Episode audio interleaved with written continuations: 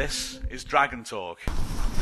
Well, hello and welcome to another edition of Dragon Talk. I'm Mark Griffiths from the Wrexham Supporters Association's football commentary, and today I'll be looking forward to the game at Grays Athletic with a lot of background on them as well, because it's been a tumultuous week for them.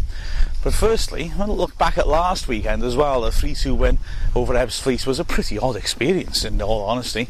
Where do you begin? We didn't play that well, but we won, and you know, you've got to remember that Ebbsfleet are one of the pre-season promotion favourites, and they've had a decent start to the season too. And from what I've seen of them, they're a nice ball-playing side, better ball-playing side than us, in all honesty. And that does get me down a little bit, I admit, because uh, I had a feeling if he comes to the conference and you know, hopefully sides would look like better teams than us. Uh, I'm not so sure. I mean, Stevenage knocked it around well against us, even though we did hammer them in the end. Likewise, uh, so did uh, Ebbsfleet having said that, we won. We won both those games. And I think there's a pattern forming where conference sides maybe aren't that great defensively and aren't that ruthless in front of goal, and that's not a bad thing for us. I think we've got, slipped a little bit in those respects.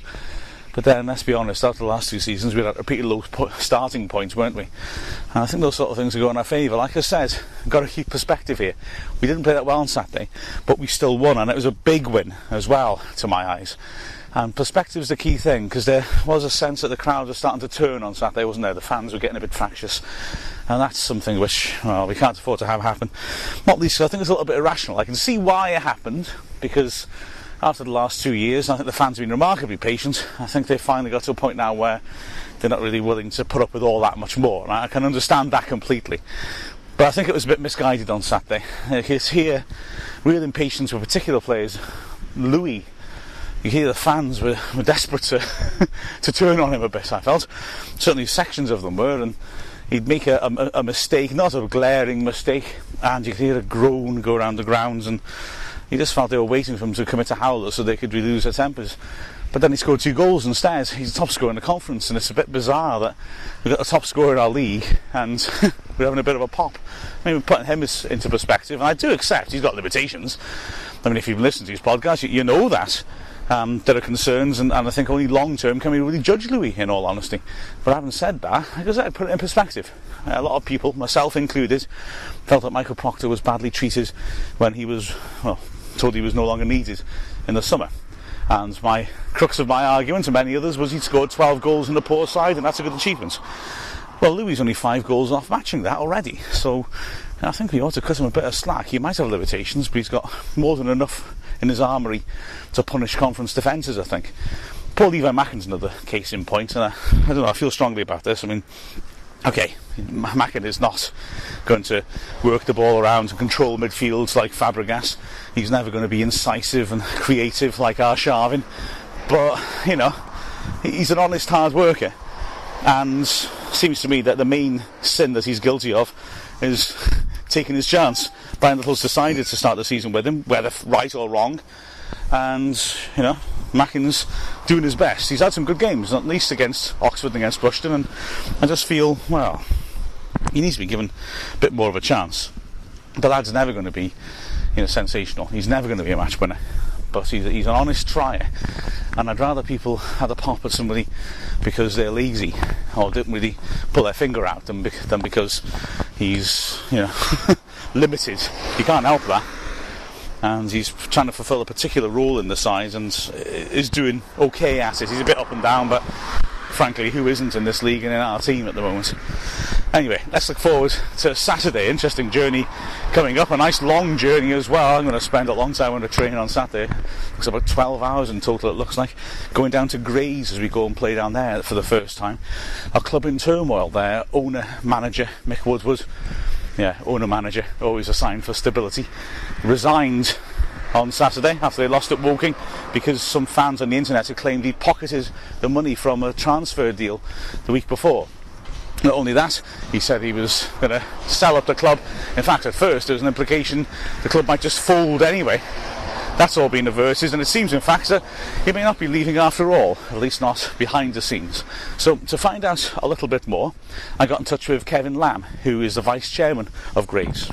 Gosh, you, have had a busy, a busy week, I guess, haven't you? Then, yeah, certainly has. Yeah, since, Saturday, it's been very busy. Yeah. oh yes. I mean, how's the state of play now? Because things seem to be changing quite quickly since then, don't they? Um, yeah, um, obviously Saturday, I think it was a, a case of that was it, you know, um, done and dusted. Um, then obviously in reflection on Sunday, um, obviously Mick, Mick's taking a reflection on Sunday, um, and he's, he's, he's stepped down completely as manager now. Yeah. He has. Um, he said put his hand up to it. He's on BBC Radio last night. Put his hand up to the mistake. He should never have been manager. He says, um, but he's staying on as chairman. Um, still pushing forward with our, our new um, hub hub idea, which is what's going through at the moment for the feasibility study with the council. Because we're looking to move out of the um, current um, premises we're in. Yeah. We are. Um, so Mick's now actually stated he's staying on. Um, we've got a mass meeting on well tomorrow actually tomorrow evening um, with um, sorry it's Thursday yeah my wife just reminded me it's Thursday um, yep it's on Thursday the, the meeting's on Thursday um, which is basically an open Q and A session um, again, Mick yesterday on the non-league has stated that you know if people do want him out, genuinely want him out, then fair enough, he will put his, his share of the club up up for sale, um, and anybody who wants it can take it take it on. But he will still behind the scenes be carrying on pushing forward for our new um, our new venture, which is the uh, the new stadium we're looking at.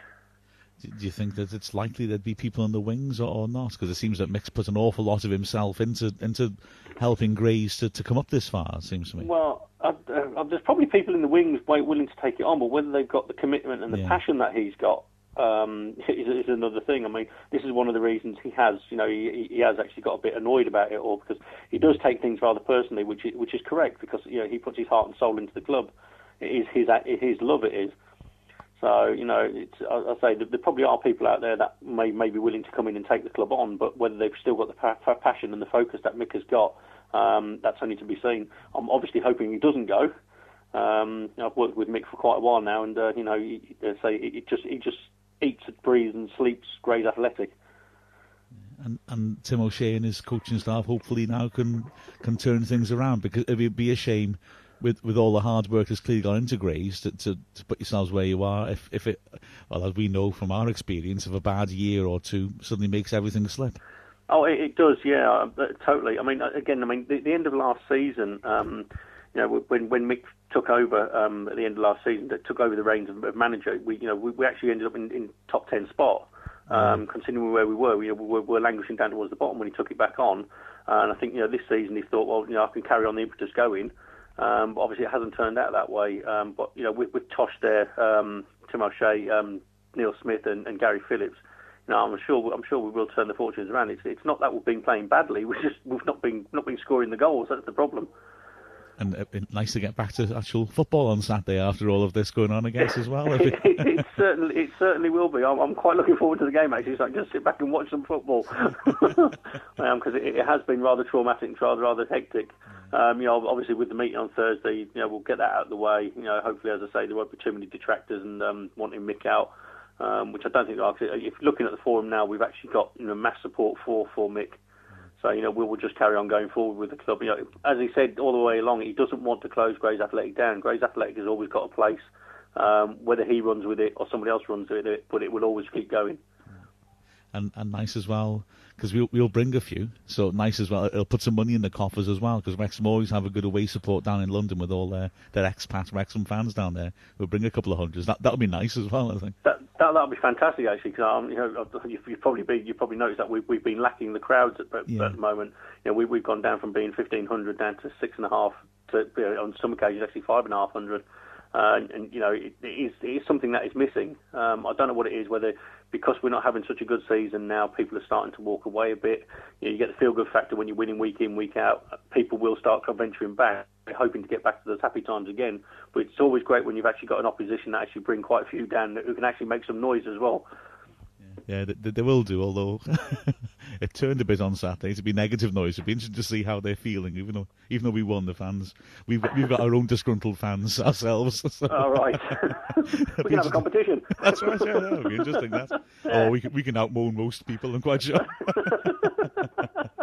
You've not met a lot. the challenge is on. The gauntlet's yeah, been thrown down. Definitely. So what a top bloke he was, nice fella, and uh, typifies an awful lot of what you find around in the conference. I got a, a, second opinion, another very helpful chap, Michael Casey, who has an excellent website, www.yourthurrock.com, which looks at local issues and which was inundated of hits after he had the big news of the resignation of Woodward. In fact, it was his video interview after the match which broke the news, and it was, was a very interesting article. You want to go and have a look on that website and, and look it up because it'll give you a lot of background as to what's going on at Grays. And so I managed to catch up with him to ask him his opinion of what's been going on down there. I was just going to ask you a bit about Grays and the situation over the last week's been a bit of fun and games, hasn't it? Really? Yeah. It's been um, mobile, as they say. the, uh, I mean, I guess it, it seems like Mick Woodward has brought up, you know, drama with him since he first came to the club, though. I suppose is it no, surprise? It seems like this happens. Yes, I think um, you know. I think Mick has been part of the solution to getting Grays out from the lower leagues um, in in uh, in in non-league football, but he also finds himself with his nature of working, which could could be called you know, control freak or get authoritarian, it also becomes part of the problem. Yeah. And so that he um, um, he finds himself, you know, hugging people one second and alienating them the other. I mean, certainly from a distance. I mean, you can see that he's he's done a lot of the club, and he's like you said, he's brought them from a, a much lower level. Um, and yes, whenever you see somebody appoint themselves as manager from a distance, you always think, "Oh gosh, that, that's going to end, you know, awkwardly." It, it seems to me, and well, uh, after the game on Saturday, it sounded like it was it could all fall apart. Yeah, absolutely. And I, I said in an article I wrote at the weekend, you said that as a journalist, you start thinking, "Am I starting to repeat themselves?" And then, you know, I did some work in Carlisle a few years ago with Michael Knighton. Mm. You know, and, and when when Michael different roles he took on, thinking you know, just when these clear things, this is not going to work. Mm. You know, you're you're blurring boundaries and you're confusing people. And you have to remember that players they, they like things very straightforward. Um, and you know, Mick has just completely blurred the boundaries in this way. I think what what he got confused becoming manager was that when he took over after Justin Edinburgh left, is that and they had a good run, you know, but it was an uneven playing field in which teams up the top were tightening up and teams at the bottom were completely unpredictable. And so he, he mistook that as, as a, an indication that a team could be, you know, win the league next season. Well, it's far from it. Uh, what sort? I mean, what sort of ambitions would Grays hope for then? I mean, obviously he seems to have you know high hopes. He's talked about the, the new stadium, of course. What what sort of aims do you think Grays will aim for? I think there are different aims. I think one is that they aim for League Two status. There are teams down here uh, like Dagenham and Redbridge who have, who have got league status and now have um, in their second season have been quite well. Um, but also there's the 2012 agenda um, in that um, you're looking being so close, you know, within spitting distance of the Olympic site, and saying there could be an opportunity for teams um, to um, ride on the back of that, so to speak, and um, of that agenda, um, and, and, do well out of that. And um, I was about to say the property boom, but I spoke too soon. Um, and so, so, those are the ambitions. Um, you know, there is that potential, you know, uh, for another club to to make to bridge that gap and, and to leap, leap up. But man, again, not just only to do with um, you know, jumping up a league, but having having a bright new stadium. And you can understand some of that Grays Athletic as they as they have now you know into their third season in the Blue Square. They go to Burton, they go to Oxford, um, and they look at all these new grounds and say, you know, we'd like to be part of that. And, and, at first, of course, you worry when if he pulls the plug that that sort of project can't go ahead. But it seems he's now making noises as he, he wants to stay at the club. Is that right? Until the new stadium's been sorted. Yes, there's a lot of things still to be ironed out. Um, uh, he's got a, a he's got a, a Q and A with the fans on Thursday, eight o'clock, in which I'm not sure why he's having a Q and A.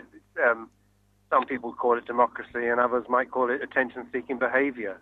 Um, but yes, he said I'm not going to pull out until I found a buyer, and I'll stick by this plan, that plan, and um, uh, it's you know, to again gets people to shake heads and say, is this all part of the instability that the club is trying to get, you know, trying to get away from?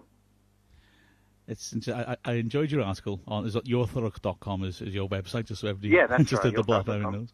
And um, it was very informative, very interesting. Um, I just wonder. You did say that he's, you know, sometimes you need an egomaniac to, to drag things through, and it, it seems this this clash between that and democracy is the problem. He, it's it, you know he doesn't like people saying things on the message boards. He very much wants to be his own his own man.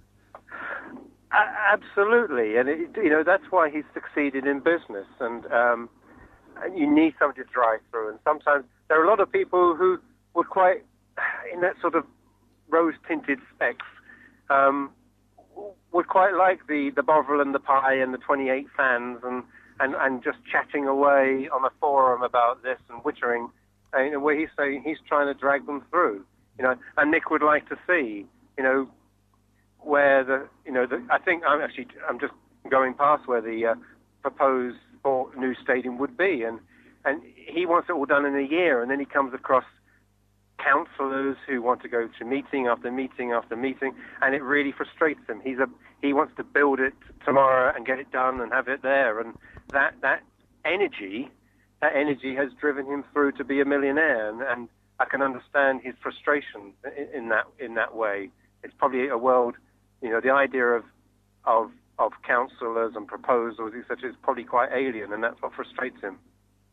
I'm just thinking about the short term as well. I mean, on Saturday, uh, I've seen him saying about all the fans should come out and, and roar the team on anyway.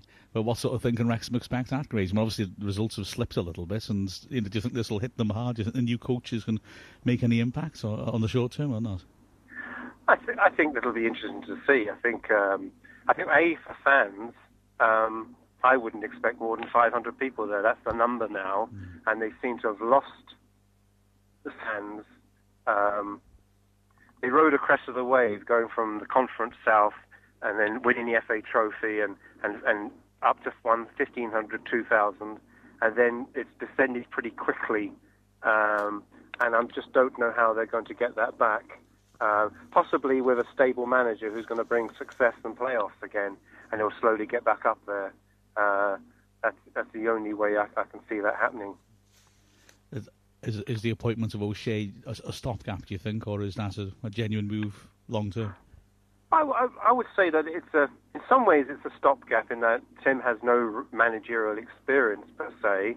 Um, uh, but at the same time, I, I, like his thinking. You know, he clearly is a, a, a manager who, who tries to look, even when they lost four games in a row, he changed the formation to a 4-4-1-1, and I think it looked like his imprint. If he's allowed to put his imprint in quite a, a thinking uh, coach, then they may have a chance. But they again, but the trouble is, again, for all the signings, remember this is a team that's ch- signed over 85 people in two years. Yeah.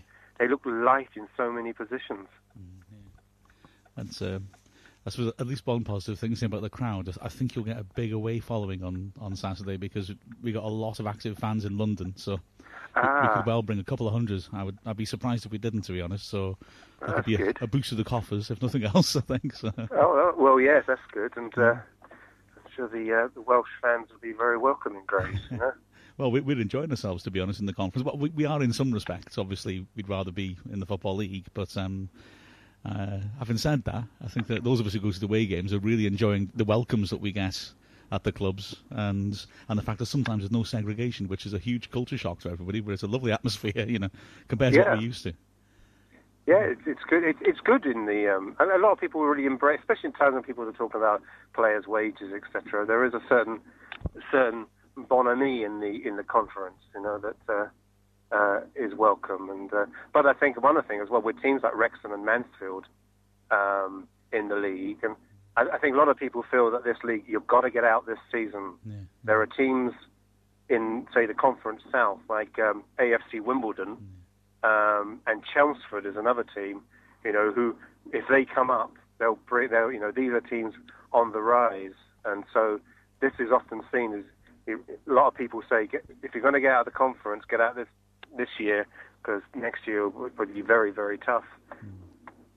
Yeah, it should be yeah, it should be interesting. Well, I'm hoping we'll get out of the league, but looking at the league position, I hope you don't. If you see what I mean, I hope you can dig yeah, in there. Yeah, yeah. Oh, that's that's absolutely fantastic, Michael. Really brilliant. That. Thank you. I really appreciate it. Hey, no problem. No problem. So it sounds like a, an interesting experience in, Thur- in, in Thurrock, in Grays next Saturday. Wrexham looking for that elusive back-to-back win.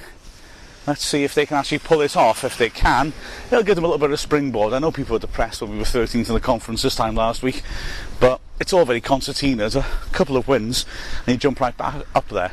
And I guess when the side's in a bit of turmoil, that's an opportunity to be cruel and ruthless and achieve exactly that. Having said that, there's no guarantee, is there? Wrexham, too often in recent seasons, have played teams back into form, have gone places where you feel, oh, they're struggling, and we've been the, the weak side.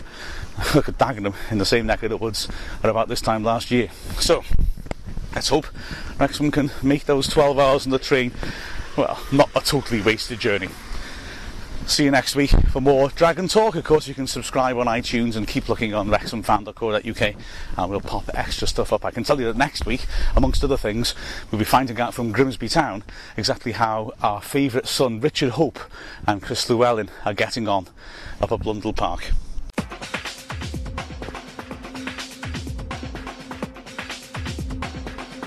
This is Dragon Talk.